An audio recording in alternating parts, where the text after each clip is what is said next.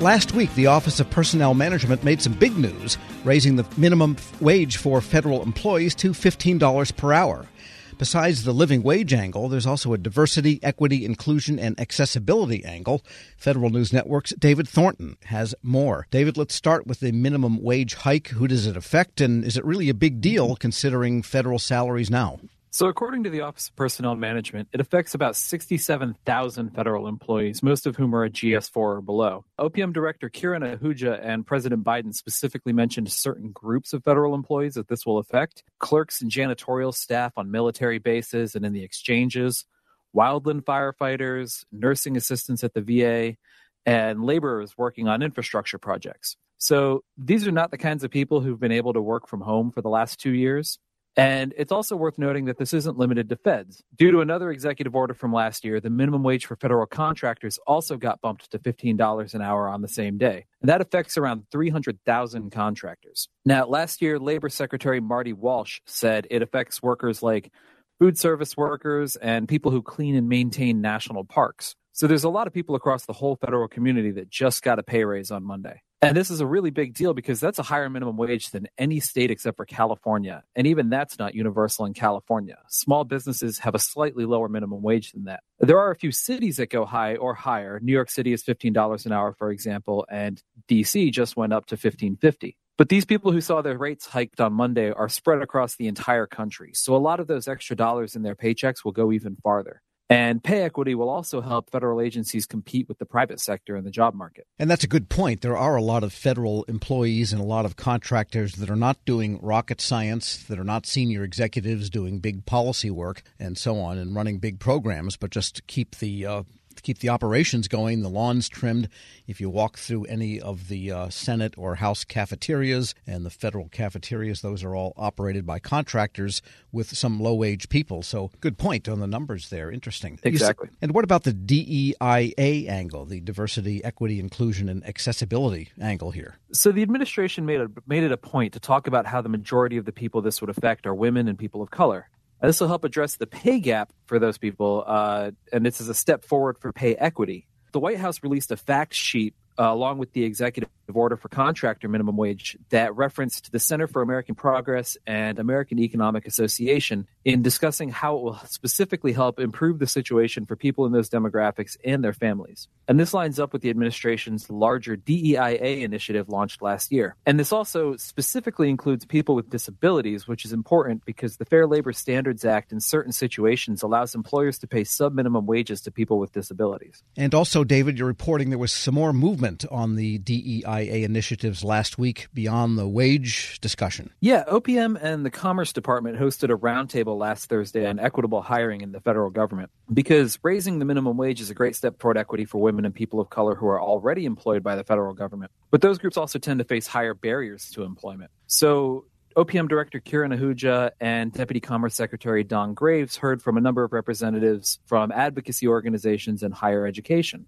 And they got lots of recommendations on how to improve equity in hiring. For example, Deputy Commerce Secretary Graves said the National Oceanic and Atmospheric Administration recently partnered with historically black colleges and universities, or HBCUs, to develop recruitment partnerships to the tune of $60 million in grants. But Tonya Smith Jackson, provost at North Carolina Agricultural and Technical State University and former program director at the National Science Foundation, said that there are other best practices the government can be adopting as well. For example, just providing money isn't always enough industry is seeing far more success than public sector by co-designing programs that actually create a pathway to employment. And industry is also spending far more time on campus, sponsoring events and simply raising awareness among students that these jobs exist. And Mia Ives Rublee, director of the Disability Justice Initiative at the Center for American Progress, said OPM could bring more attention to its Schedule A hiring authority for people with disabilities. Now, that's one of the agency's biggest tools to streamline hiring of people with disabilities but it's just not very well known. And we've seen a lot of these initiatives. Army has one, several other civilian agencies have partnerships and grant programs with the HBCUs. But, you know, upstream from that is the issue of making sure that people that attend those colleges or that are coming out of public schools and high schools are interested in those technical and managerial and scientific fields because that's really what's needed. I mean, the National Science Foundation just released a new strategy, a national strategy, along with the White House for quantum education so that the quantum workforce of the future is needed. So the question is getting people that are typically underrepresented in these things into those fields where they can really contribute in a very major way. All right, so exactly. What can we expect next in all of this? We'll see in March what agencies plan to do to make up some of this ground. That's when the executive order calls for agencies to submit DEIA strategic plans. Now, Ahuja said in the meantime, OPM is working to create metrics and ways to track them to measure progress once these strategic plans get put into action. But she also mentioned the potential stumbling block of budgets. And she said that recruitment, partnerships, and internships are some of the first things to get cut. So she called for both Congress and the community to hold agencies accountable when it comes time to put money towards these DEIA efforts. So we'll see how those things pan out. Yeah, those kinds of budgets, recruitment, partnerships, internships tend to go out the window when things get tight, along with training and education type budgets for the employees you have now. Exactly. And of course, we have a continuing resolution, which will probably be extended come February 18th in a couple of weeks, because even if they have a deal till they get together and convene, and now the whole Capitol Hill is tied up in knots over a Supreme Court nominee, this could all get pushed back. So it's very hard to find the money for anything new in this fiscal year. Yep, it makes it even harder for agencies to budget for these kinds of things. It makes it even more likely that these programs will get cut. Federal News Network's David Thornton, thanks so much. Thank you, Tom. And check out his story at federalnewsnetwork.com. Hello, and welcome to the Lessons in Leadership podcast. I'm your host, Shane Canfield, CEO of WEPA.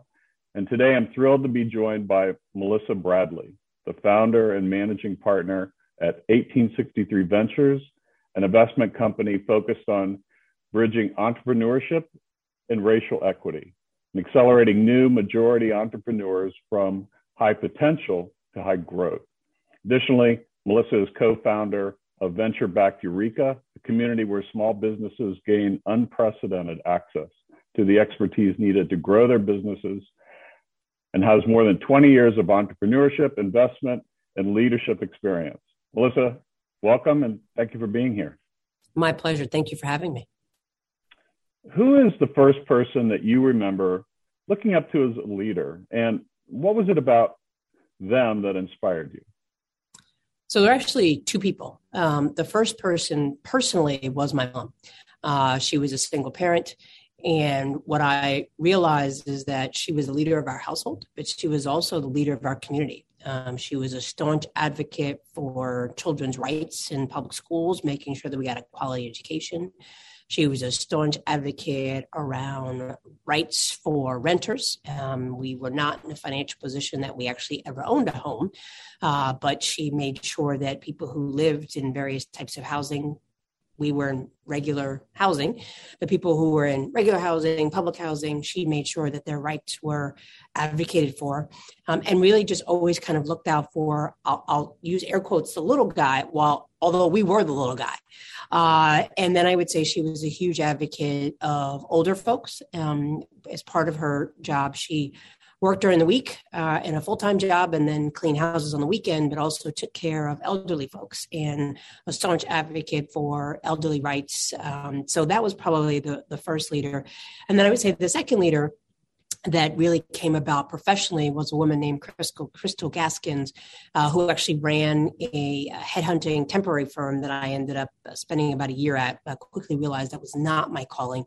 But in a world where you are constantly managing the powers that be that want to hire all these people and move people around, and the folks who are sometimes in vulnerable positions and obviously seeking a job, she would always manage to treat everyone with the with the ultimate respect. And part of the business was actually um, managing hotels and getting service workers to show up. And that's a tough job, right? To try to motivate people who barely are getting paid enough under not great conditions. Um, and so she taught me three things. She taught me how to be a motivator and that recognizing leadership is not mandating, but motivating. She taught me that leadership is not just reporting up, but also reflecting and supporting those who may be underneath you from a hierarchical structure. And she also taught me that leadership was not about money, uh, but it was about producing positive outcomes for whoever your customers were. And if you did that, then obviously the money would come. How would you describe your leadership style and how has that developed over the years? Mm. I would describe it hashtag work in progress. Um, it, it, has evolved over the years, I think, two ways. One, uh, the more people I've been exposed to in leadership positions have certainly helped me pivot and make adjustments. And then, certainly, as my leadership roles have elevated, and probably as the more people I've been responsible for has elevated. Uh, you know, certainly being managing partner and founder of 1863 Ventures, we manage a lot of people. We have actually tripled our staff this year. And so we went from three people to oh, actually 12 people plus and growing. Uh, and we went from a couple hundred members to almost 10,000 members. And that's a big deal. Um, I, so my leadership style has evolved in terms of more people that I have reporting to me. I think it's, I, I focus on autonomy. I focus, I'm, I'm, very clear that my role is to help other people be successful. Uh, I do set very clear deadlines. I am try to do a good job of kind of projecting what is the overall mission and vision, what are the KPIs and OKRs that we need to hit. And then I feel like I need to get out the way. I need not be a micromanager. I need to recognize, particularly since COVID, that people have kids, they have lives, they have ways that they know how they perform best. And so we now have people who work for me all over the world. And as long as we meet our deliverables, I don't need to know that you're sitting in a cubicle or sitting at your computer from nine to five. Um, and that's because I've been at those nine to five jobs where I literally had nothing to do, but I knew I was told I had to be in the office.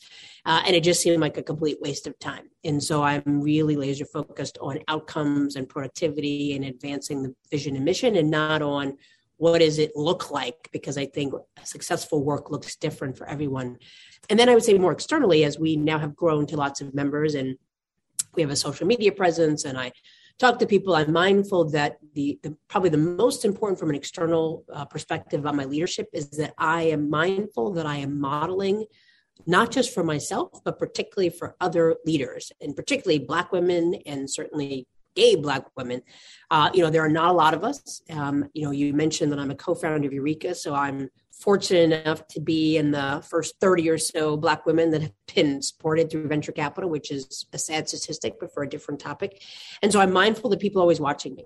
And I would say that certainly as a Black woman, people are always watching you, not always for the better and cheering you on, but waiting for you to make a mistake and slip up. And so I'm mindful that when I step into a room or I show up somewhere, I'm not just representing Melissa Bradley and my immediate family, I'm representing all of my members and potentially sending a signal effect of what other people are going to expect as Black women. And the final thing I would say that definitely has evolved since now that I'm over 50 uh, is that I feel a much greater freedom to say what's on my mind. Um, than I did before, and I and I do that. I probably said what was on my mind before, but in a way that was reflective of my frustration and anger with the system. And now I say it with the expect with the level of calmness and the expectation that it's important that we are honest around what do black communities experience?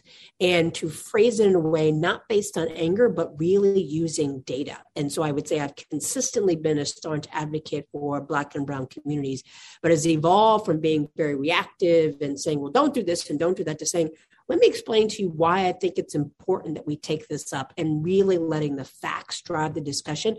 Some of that probably comes from the fact that I've worked in two presidential administrations, and we all know that that just goes back and forth and oftentimes based on rhetoric and not fact.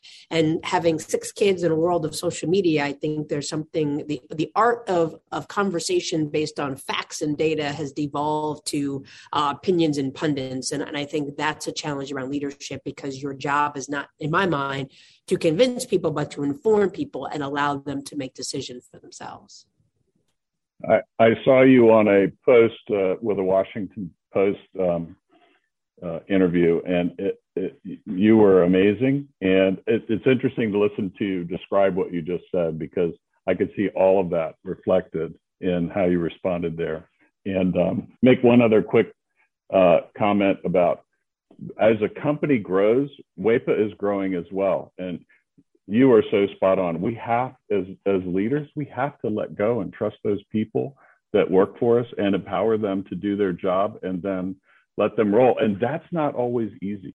Grab a 30 day free trial of Live by Live Plus, and you'll get unlimited skips, commercial free music, and all of the podcasts and live streaming events you can handle. Visit livexlive.com slash podcast one to learn more and start your free trial.